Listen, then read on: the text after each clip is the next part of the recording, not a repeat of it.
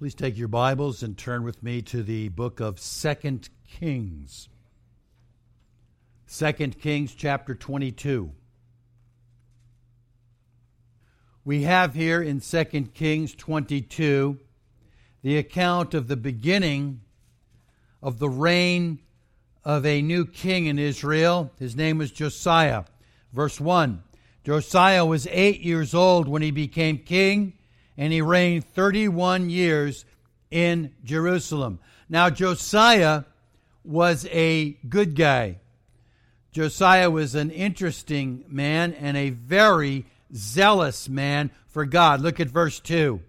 And he did what was right in the sight of the Lord and walked all the way of his father David, nor did he turn aside to the right or to the left. He was, as I said, very zealous for God and brought many key and good reforms to Israel. If you want to see a little bit of it, turn over to chapter 23. Just read a verse here in 2 Kings 23. Look down to verse 24. Moreover, Josiah removed the mediums and the spiritualists and the teraphim and the idols and all the abominations that were seen in the land of Judah and in Jerusalem, that he might confirm the words of the law which were written in the book that Hilkiah the priest found in the house of the Lord. And before him there was no king like him who turned to the Lord with all his heart and with all his soul and with all his might according to all the law of Moses.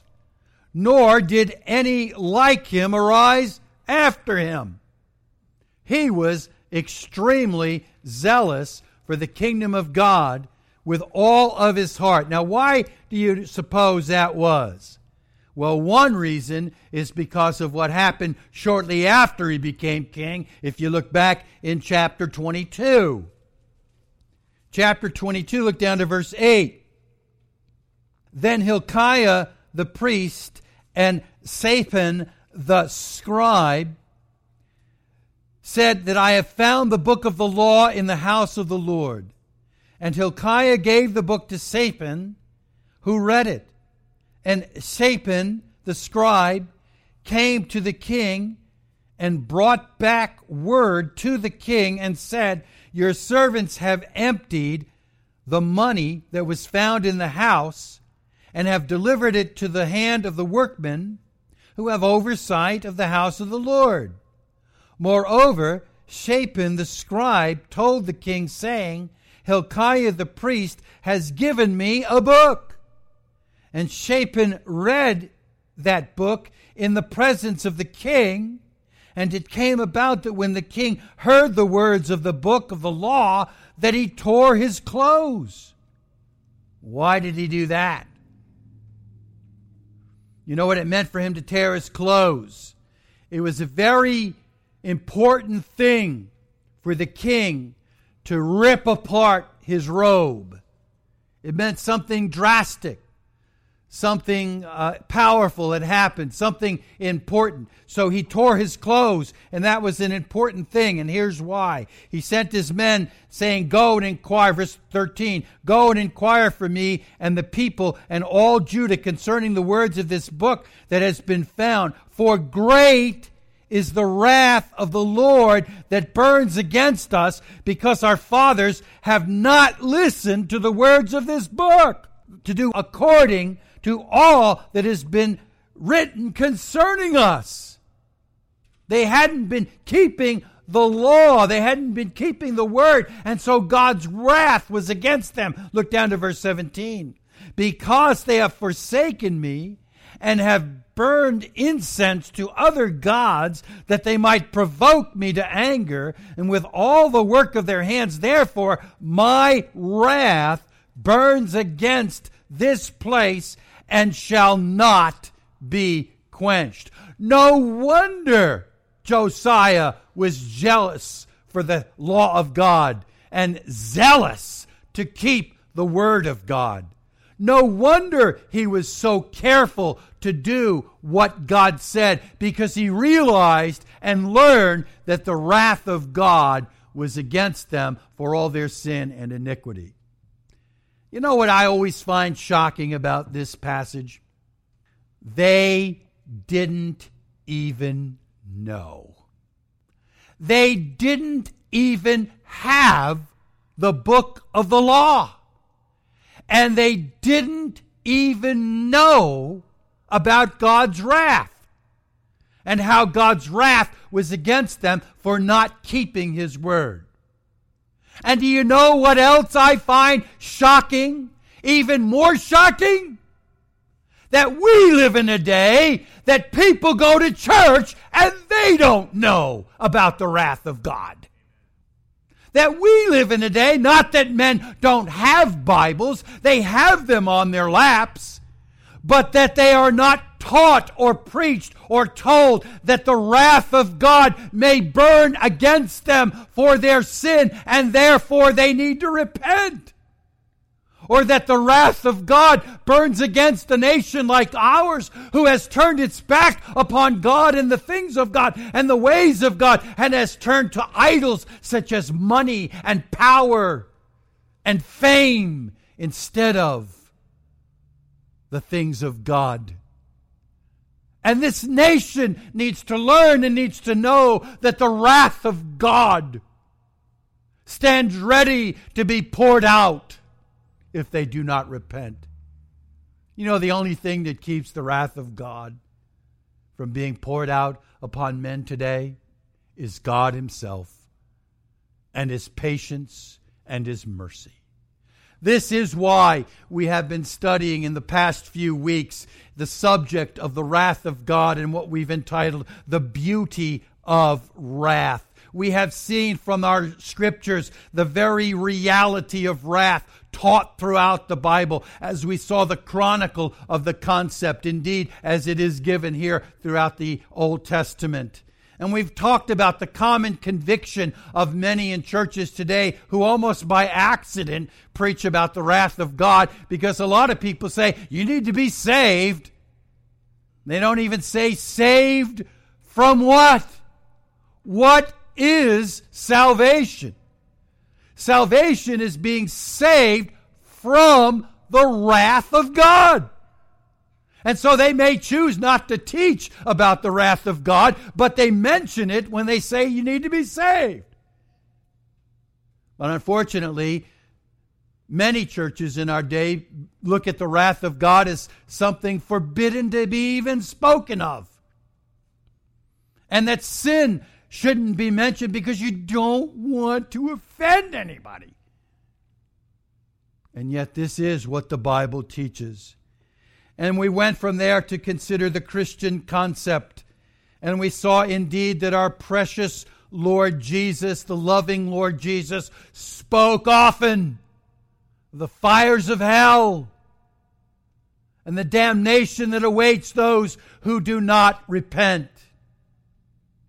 And that the Apostle Paul and we just looked at one passage in Romans 1 says the wrath of God is revealed from heaven against all unrighteousness. Wrath is a part of the New Testament Christian belief. And it is taught clearly in the scriptures. We went from looking at the reality of wrath to our next major heading, the reason for wrath. And we've only begun in this section, and we're looking currently at the first area, and I hope to finish it today. And that is God's wrath manifests his glory. God is glorified by his wrath. God is exalted by his wrath. And we looked first at the Old Testament and saw that his glory is seen in the deliverance of his people. And we looked kind of backwards in history chronologically with the nation of Israel, looking first at what took place through Hezekiah, written about in the book of Isaiah where you remember that Hezekiah was there and the Assyrians were at the wall and God destroyed the Assyrian army and brought great victory to the people of Israel and great glory to himself for defeating this superior army. And we look next at the desolation brought by Gideon, found in Judges chapter 6, where with just 300 men, he brought a great victory for the people of Israel and great glory to his name. We also saw the defeat of Goliath and the Philistines by the hand of David. And again, great victory for his people and great glory to God's name. We then considered the demolition of Jericho as the walls fell, and great victory for God's people and great glory to his name. Last Lord's Day, we considered the deliverance of Israel from Egypt. And I just remind you a little of what we saw in that passage. That God told Moses in Exodus chapter 3 that Pharaoh's not going to let my people go. Pharaoh will not let my people go without a great deliverance, without a great display of my power. And that's exactly what God did. He told him also that his heart was hardened and that he would not free Israel, but that he would make him to do so by his power and by his might and by his wrath. And this is what God did a great victory for God's people and great glory for God Himself. As His name went forth as powerful throughout all the land, as the God who is God and able to deliver His people from the bondage which they were in.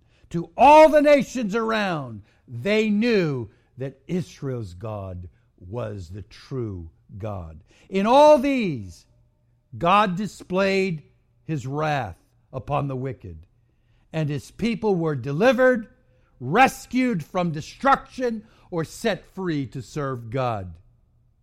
And none of the people felt sorry for Pharaoh.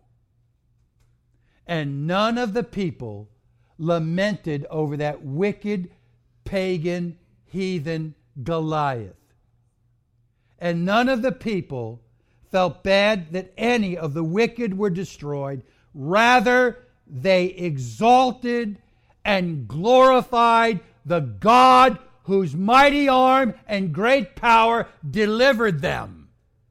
And this is what we do to this day. When we read those passages, we rejoice in the power and in the might of God who was great, even displaying his wrath to deliver his people and to set them free with miracles and might because we worship the God who is God. Now, please take your Bibles and turn to Romans chapter 9. Romans chapter 9. And we're going to turn now under the major heading, The Reason for Wrath and God's Wrath Manifested in His Glory from seeing his glory in the deliverance of his people Israel to the glory of God revealed in the salvation of his church. And this is what the Apostle Paul is speaking of here in Romans chapter 9. In this text, he's actually addressing the very aspect of God's wrath that we have been looking at in the Old Testament and he's relating it to us. He's relating it to the Christians at Rome, which is in turn relating it to you and to me. And this is what we find him doing in this passage. Now, this is why I chose to look at those passages in the Old Testament first. I wanted them to be in our hearts and to think about and to see what great deliverance God had for his people and the way he did it. And I want you to have that in your heart and have that in your mind. And now let's translate that into what we have in the New Testament era and what has happened with us. That's what Paul's doing. That's what I want to do. As Paul reminds those in Rome about what did take place, he now shows them what has taken place most recently through Christ Jesus. Now, let me just say this on the right away. This is a complicated and an involved passage. It could take me weeks and weeks of messages to deal with this text. I am going to fly low. I can only address that which is pertinent to our current study, but I cannot pass over all of it. So I'm going to try my best to summarize some of what Paul is saying here and to see from what he says how God is glorified even in his wrath and even as it relates to us. So look with me, please, to verses 14 for, through 18 as we see him here speak of God's sovereignty. What shall we say then? There is no injustice with God, is there? May it never be. For he says to Moses, I will have mercy on whom I have mercy, and I will have compassion on whom I have compassion. So then it does not depend on the man who wills or the man who runs, but on God who has mercy. For the scripture says to Pharaoh, For this very purpose I raised you up to demonstrate my power in you, that my name might be proclaimed throughout the whole earth. So then he has mercy on whom he desires, and he hardens whom he desires a powerful, powerful passage in the scriptures. And as I said, I can only begin to touch on it. But clearly stated here in two of these verses is the sovereignty of God. As he says, He has mercy on whom He desires, and He hardens whom He desires. God has mercy on whom he has mercy. God had mercy on Israel. He did not show mercy to the Assyrians. He did not show mercy to the Midianites. He did not show mercy to Jericho. He did not show mercy to the Philistines but he showed mercy to Israel. Why? Because God sovereignly chose to show mercy to Israel and not to show mercy to those pagan nations. They were his chosen people. Right from the very beginning of the scriptures, as we read in the beginning chapters of Genesis, God called Abraham out of the Ur of the Chaldees. It is not Abraham called God. It is God called Abraham. God initiated it. God called. God chose Abraham to be the father of his nation. And indeed, that is what we have in the scriptures. From Abraham throughout the Old Testament, it is God who cared for his people. It is God who showed mercy on his people. It is God who delivered his people. That's what we've seen. And why? Because he chose his people. I read to you from Deuteronomy. You need not turn there. Deuteronomy 7, verse 7. The Lord did not set his love on you, nor chose you, because you were more in number than any of the other peoples, for you were fewest of the peoples but because the Lord loved you and kept the oath which he swore to your forefathers. And Psalm 135 tells us the Lord has chosen Jacob for himself and Israel for his own possession. God had mercy on them because he chose them. He chose to have mercy on them. They were his chosen people. Why do you think he delivered them all the time? They were his people. He gave them His law. He gave them His ways. He cared for them. He nurtured them, provided for them. And that's why He delivered them, protected them, helped them, brought destruction against their enemies, because they were His people. Who are you? If you are here today as one who is saved by the grace of God, you are God's people. You are the people of God today, those who love His Son Jesus Christ. And the scripture is replete with references over and over that He chose you in Him from before the foundation of the world. The same God of the Old Testament is the God of the New Testament. He is the God who chose to have mercy on you. If He did not, you would still be dead in your trespasses and in your sins. Look at the text now as we looked here at the sovereignty of God, but we must connect it in this passage to the mercy of God. As he says, He has mercy on who He has mercy.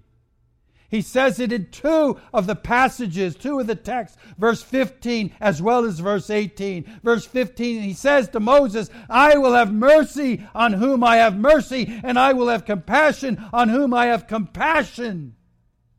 Not only is God sovereign, but God is merciful. How wonderful that God is merciful. Because if you are here today as one who loves Jesus, it is not because of your will. Look what he says in the text. So it does not depend on the man who wills, verse 16, or the man who turns, but on God who has mercy. When will people today, even in churches, begin to realize that there is no good in them? that we are all worthless sinners. And it's not good people who go to heaven and bad people who go to hell because there are no good people. We are all unworthy. We are all dead in our trespasses and in our sins. So we cannot will ourselves to be saved by God. He must have mercy. We cannot work our way to God and make ourselves worthy and good enough to be saved. He must have mercy. It is by God's mercy that we are saved. There is not an ounce of goodness or worthiness in me that God would ever save me. It is only because of his mercy. And so he is teaching them remember what God did with Moses and the Israelites and how he delivered them from the hands of the Egyptians. It wasn't because they were worthy, it was because of his mercy. Look at how rebellious these Israelites were over and over again. I mean, we were talking about this just a little while ago. They weren't a couple of days past the God's pouring out of his wrath upon Egypt and the parting of the Red Sea and them going through and, and then God destroying the army of the Egyptians in the Red Sea. They weren't days past that when they're worshiping a golden calf. There was nothing worthy in them, nothing good about them. But because of his promise, because of his love and because of his mercy, he delivered them. And he speaks here in this passage that he has mercy on whom he has mercy, and he hardens whom he hardens. Now, I don't have but a few moments to discuss this, but I don't want any of you to think that somehow God hardened Pharaoh's heart, and that means that God caused Pharaoh to sin. That is not what this text means. That's not what it meant in the passages that we looked at back in Exodus when it said that God hardened Pharaoh's heart. It doesn't mean that God caused Pharaoh to sin. You want to know what this talks about? Look back a few pages to chapter 1, Romans chapter 1. And like I said, I only have a few moments. Romans chapter 1. This is more of what is being spoken of when the scripture speaks of God hardening his heart. Look down to verse 24. Therefore, God gave them over to the lusts of their hearts, to impurity, that their bodies might be dishonored among them. For they exchanged the truth of God for a lie and worshiped and served the creature rather than the Creator who is blessed forever. Amen. For this reason, God gave them over to degrading passions and so on about what he talks. This is what it means for God to harden his heart. He's turning him over to his own sin. You know the worst thing that God could ever do to a man? You know, the worst thing that God could ever do to a woman is to leave them alone, to withdraw any common grace, to withdraw any of His presence, and to turn them over to their own sins and passions, and lusts and desires. And in that sense, their hearts become hardened to the things of God. Pharaoh was already a wicked sinner. Remember when Moses first came to him, we saw last Lord's Day? Moses comes to him and he says, You need to let my people go that they may serve you, that they may serve God. And Pharaoh said, Who is God that I would worship him or obey him or let you go and worship him. Who is God? And you see over and over in the dealings with Pharaoh that he says, I don't believe God. I don't know God. I don't want God. Get out of here with your God. His heart was already wicked. His heart was already sinful. God simply gave him over to his sin.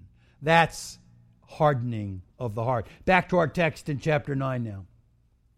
And look what uh, God then says about Pharaoh here in this passage in verse 17. The scripture says to Pharaoh, For this very purpose I raised you up, to demonstrate my power in you, and that my name might be pro- proclaimed throughout the whole earth. Haven't I been saying that? In all of these instances, God's name was glorified and proclaimed throughout the whole earth. This is what Paul is saying. Paul is saying, Pharaoh, you were not raised up by God so that your might might be displayed. Pharaoh thought so. I mean, let's face it, God does raise up leaders and God does bring them down. Scripture teaches that. So Pharaoh was raised up by God, but it wasn't to show people how great Pharaoh was. It was to show people how great God is. Can you imagine? The great mighty army of the Egyptians, the great mighty empire of the Egyptians, brought to their knees by slaves. Brought to their knees by sheep herders farmers and brick makers. And yet that's what happened. Could they have done it themselves? No way. But God did. And that shook the nations all around them. The whole earth saw the power and the might and the glory of God. This is what Paul is reminding them of. And as it was true with Moses, it was true for all the examples that we've cited. Hezekiah and the Assyrians, David and the Philistines, Gideon and the Midianites, Joshua and the people in Jericho, and even Noah in his salvation as the flood came upon the earth. All these are examples of God's deliverance. And now, Paul tells us clearly that it relates to us and it has to do with us as well. And I ask you here to skip down to verse 22. What if God, although willing to demonstrate his wrath, to make his power known, endured with much patience vessels of wrath prepared for destruction, and he did so in order that he might make known the riches of his glory upon vessels of mercy, which he prepared beforehand for glory. Even us whom he also called not from among Jews only, but from among Gentiles. Let's take a few moments to open this up and see what God is saying about us and about God's wrath and about his glory. His deliverance brought him glory.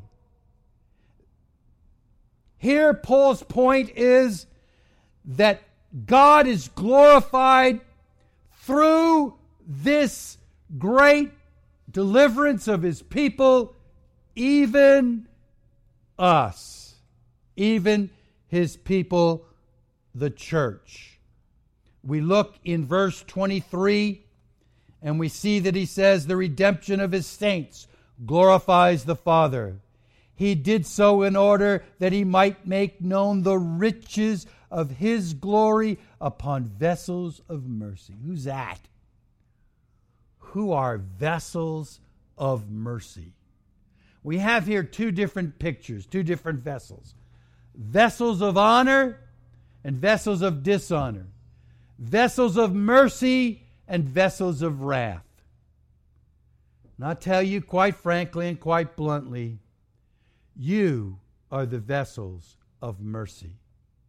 The lost are the vessels of wrath. As God has mercy, had mercy upon the nation of Israel and delivered them from the wicked Egyptians, from the wicked Philistines, from the wicked Assyrians, and from all those other pagan, God hating countries, God delivers his people and does not deliver those who do not believe in him. They are those who are vessels of dishonor. They are those who are vessels of wrath. But the, there's no question in this text that Paul is speaking about us as he speaks about us as vessels of mercy, verse 23, which he prepared beforehand for glory. Who in this world is going to go to glory. What is glory? We've seen that extensively in our study on heaven. And that heaven is glory, where God is. That even in that chapter of Luke 16, where, Abraham, where Lazarus went to Abraham's bosom, it is a picture of the place of glory where God dwells. You, God's people, are the ones who will be with him in glory. You are vessels of mercy which were prepared beforehand for glory. So he is taking the lessons learned from the deliverance of the nation of Israel and sort of juxtaposing with them what happens to us as God's people today. We are those upon which He lavishes His mercy, upon which He shows mercy to undeserving, unlovable, sinful men. His grace and his mercy. I only have time at this point to say to you that there are too many people who look at this the wrong way. Too many people who say, well, that's not fair. That's not fair. How can he do that? God knew people would say that. Look at what he says in verse 19. You will say to me then, why does God still find fault? For who resists his will? You know, Paul anticipated that. God knew people might say that. What is the answer that Paul gives there? Who are you to say to the potter, Why did you make me this way? God is God. Who are you to question what he does? His ways are higher than your ways. His thoughts are higher than your thoughts. We don't go to God and say, What are you doing? You have it all wrong. It isn't fair. They're looking at it the wrong way. You know what fair is? You know what fair is? Fair is everyone goes to hell. That's justice. Because all men are sinners and all fall short of the glory of God. All men deserve hell. You want fair? That's hell.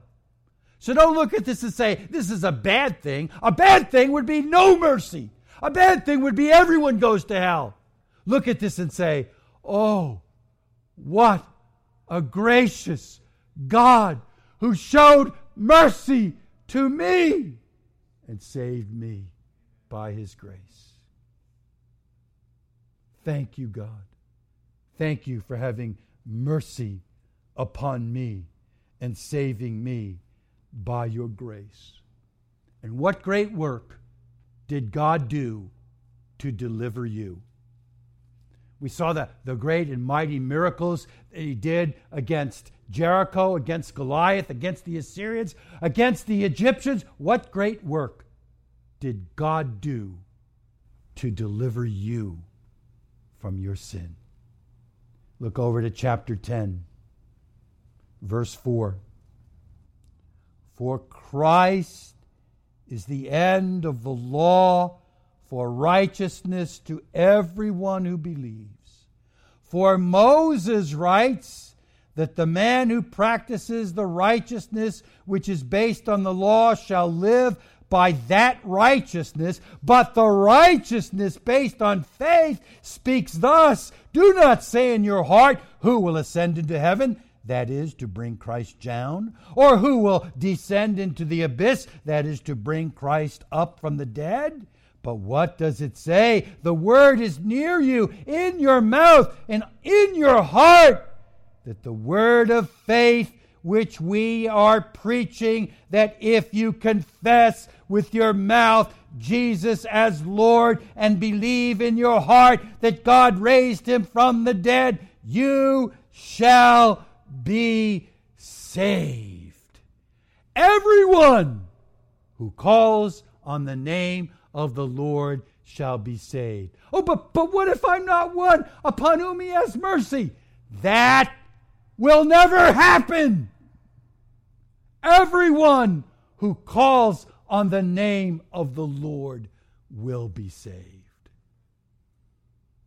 And so, this is the great work that he has done to deliver us. He delivered up his son to the cross and he paid for our sin debt. And we then believe in his finished work and have faith in his saving work of redemption. And that is how we are then delivered from the wrath to come. But make no mistake, there is wrath upon the lost. That is what he is saying.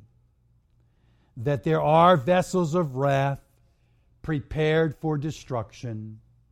The lost will be consigned to hell. And in that, God will be glorified. Now, here's what I want you to keep in mind. If there was no justice of God, if there was no wrath of God upon the lost and upon the unrighteous and upon the unsaved, where would the good thing be about us being saved?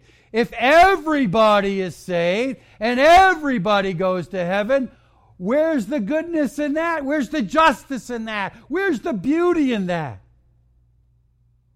But the fact that he has wrath upon the lost shows that he is a just God. And his justice exalts and glorifies his glory in us as those who will go to glory.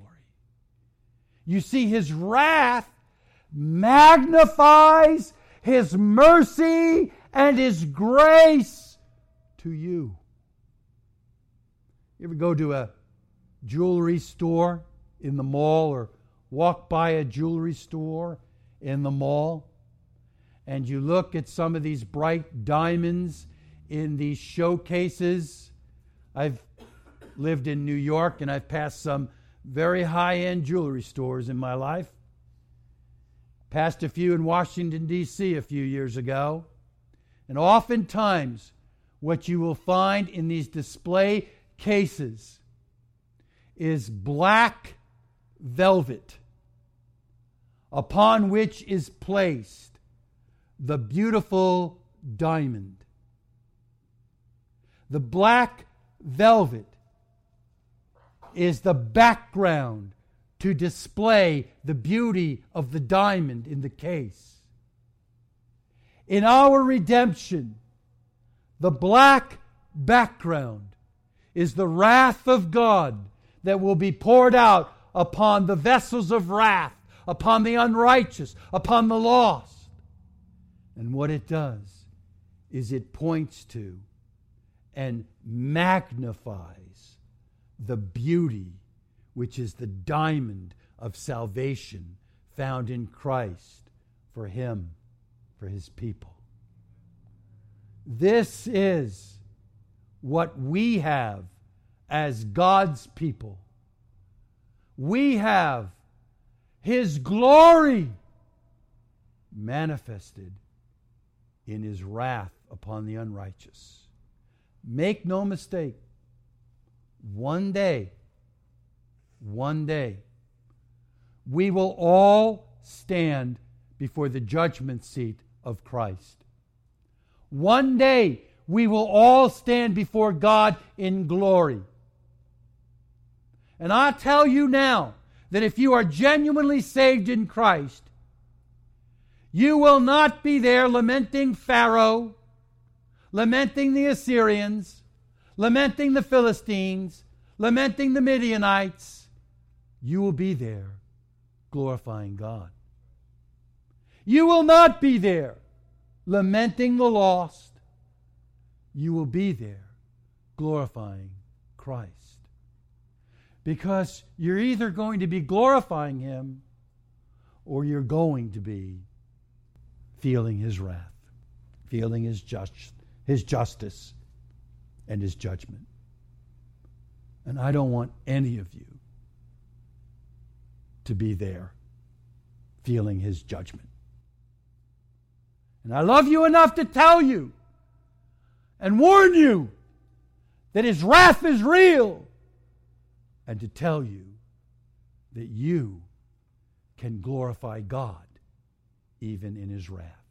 I want to turn to one passage more as we close this morning. Second Thessalonians. Second Thessalonians chapter 1.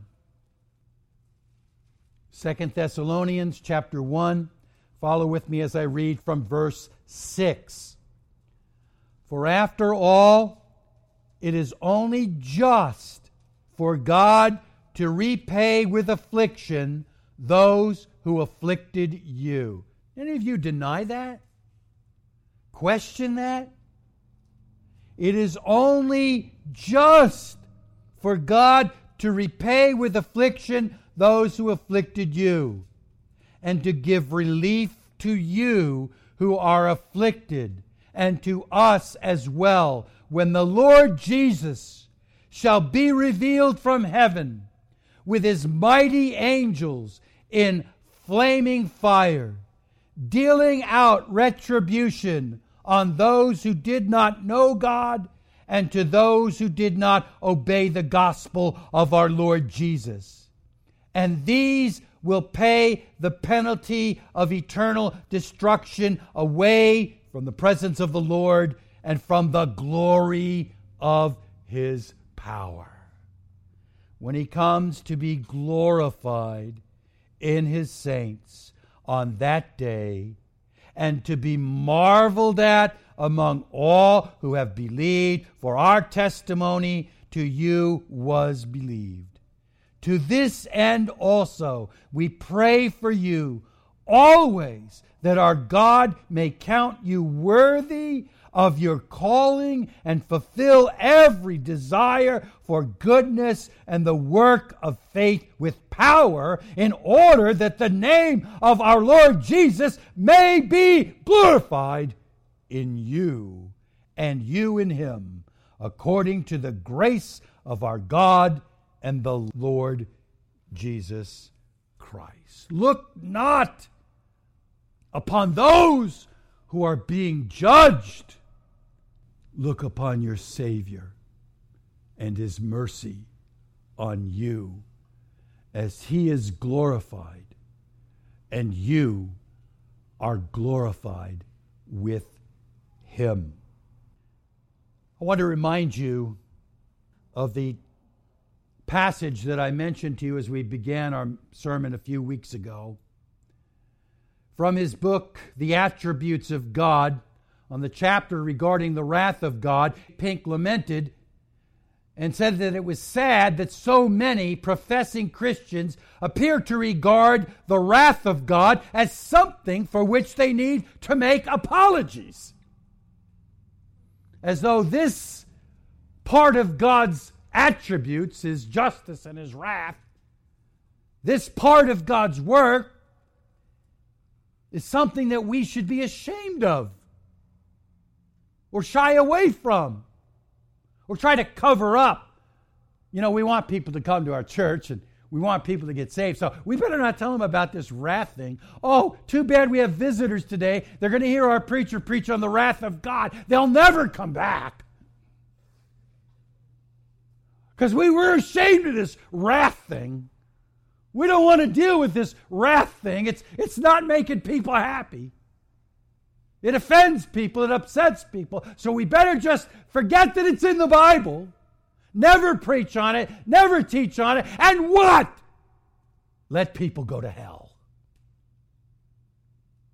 Because if they don't know what they need to be saved from, why would they bother to get saved or care about being saved? No. God's justice is one of his attributes. And God's wrath is part of that. And we are not ashamed of it because it is part of God's word. It is what is clearly taught in the Old Testament and in the New. It is even, yes, part of Christianity and part of what our loving Savior Jesus taught.